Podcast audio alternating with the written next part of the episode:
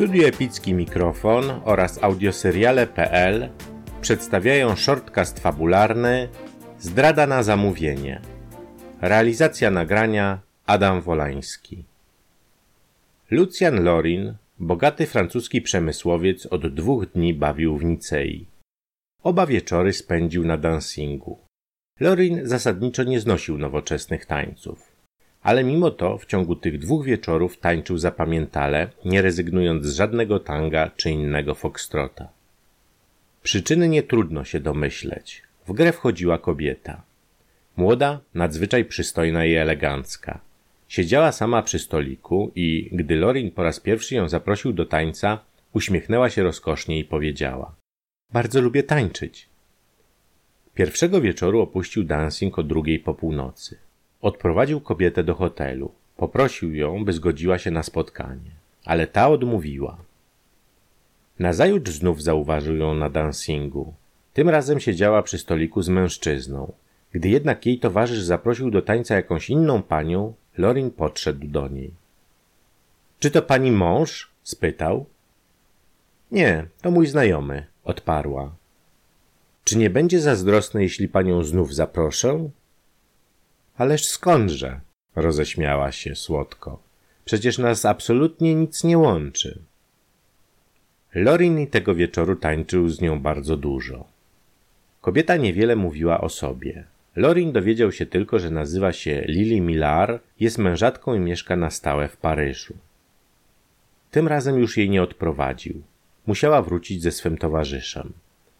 Trzeciego dnia, w południe, Lorin postanowił złożyć jej wizytę. Mieszkała w sąsiedztwie. Gdy już opuszczał swój hotelowy pokój, zauważył na korytarzu młodego mężczyznę. Poznał go natychmiast. To był ów znajomy pani Millar. Ja do pana, powiedział wyciągając dłoń. Pozwolę się przedstawić. Nazywam się Jerzy Rubin. Bardzo mi miło, odpowiedział Lorin. Wprowadził gościa do pokoju. Rubin zajął miękki fotel. Jestem prywatnym detektywem. Przyszedłem w bardzo dyskretnej sprawie. Lorin spoglądał nań uważnie. Mężczyzna kontynuował. Przed czterema tygodniami zostałem zaangażowany przez męża pani Millar. Jest to człowiek bardzo zamożny. Pragnie się rozwieść, a żona w żaden sposób nie chce udzielić swojej zgody. Moja misja jest bardzo trudna. Millar umyślnie wysłał swoją żonę do Nicei. Mam ją uwieść w ciągu paru tygodni. Zgodnie z umową z panem Millar, mam go w odpowiedniej chwili zawiadomić o moich sukcesach, a wówczas on przybędzie do Nicei ze świadkami, ciągnął dalej detektyw. W ten sposób zdobędzie niezbite dowody wiarołomstwa. To niezwykła historia, szepnął Lorin. No i powiodło się panu? Właśnie, że nie. Detektyw uśmiechnął się kwaśno. Nie jestem w jej typie. Do tej pory sądziłem, że żadna kobieta nie potrafi mi się oprzeć. Niech pana to nie dziwi. Mam duże doświadczenia w tej dziedzinie. Pani Millar jest jednak nieczuła na moje wdzięki. Zdołałem się z nią tylko zaprzyjaźnić. A to jeszcze nie wystarcza, by zdobyć dziesięć tysięcy franków obiecane przez jej męża. Przedwczoraj zrozumiałem, że jestem już zupełnie bez szans. Pani Millar z pierwszego wejrzenia zakochała się w panu. Teraz już prócz pana nikt ją nie obchodzi. To prawdy? zawołał przemysłowiec. Takiej się podobam? Bardzo, odrzekł detektyw. Pani Millar ubóstwia brunetów. Wczoraj powiedziała mi, że pan jest pierwszym mężczyzną, który ją zainteresował. Dlatego właśnie postanowiłem zwrócić się wprost do pana. Podzielę się z panem tymi dziesięcioma tysiącami. Przecież jej mężowi jest wszystko jedno, z kim ona go zdradzi. Czy pan oszalał? krzyknął przemysłowiec. Jak pan śmie mi coś podobnego proponować? Pan wybaczy, bardzo pana przepraszam, bąknął detektyw. Sądziłem, że w dzisiejszych czasach każdy chce zarobić. Skończmy już tę przykrą rozmowę, powiedział przemysłowiec, podnosząc się z krzesła. Jeszcze chwileczkę, szepnął Rubę. Pani Millar przechadza się przed hotelem. Spodziewa się, że pan uda się na przechadzkę. Żal mi jej bardzo. Biedaczka. Lorin zbliżył się do okna. Lili istotnie przechadzała się po drugiej stronie ulicy. Przemysłowiec zagryzł wargi z wściekłości. Ta niewiasta bardzo mu się podobała. Gdyby nie ten bezczelny detektyw, z pewnością zaprzyjaźniłby się z nią, ale teraz nie wolno mu się do niej zbliżać. Przecież to grozi skandalem. myślał gorączkowo. Zupełnie nie wiem, co mam począć, odezwał się znowu detektyw. Boję się, że w końcu będę musiał napisać do pana Millar, że rezygnuję z mojej misji. Nie potrafię zdobyć tej kobiety.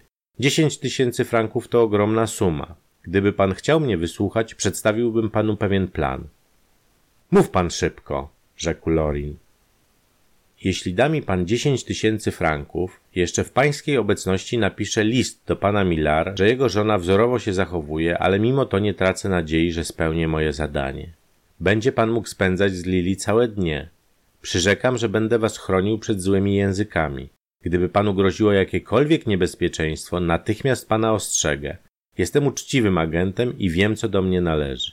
Czy pan się zgadza? Propozycja była bardzo oryginalna. Lorin długo się zastanawiał.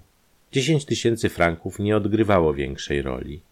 W końcu wręczył agentowi pieniądze, a ten, w myśl umowy, natychmiast napisał odpowiedni list. Teraz już idę, powiedział Rubę, kłaniając się nisko.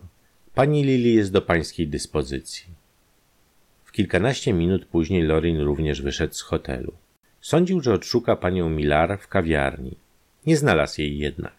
Wieczorem nie zjawiła się również na dancingu. Nazajutrz dowiedział się, że wyjechała z Nicei wraz z rzekomym detektywem. Byli to, jak się wkrótce okazało, wyrafinowani oszuści, którzy w identyczny sposób już wyłudzili pieniądze od wielu bogatych i ustosunkowanych mężczyzn. Koniec odcinka. Premiera kolejnego odcinka podcastu już jutro o godzinie 6 rano czasu środkowoeuropejskiego.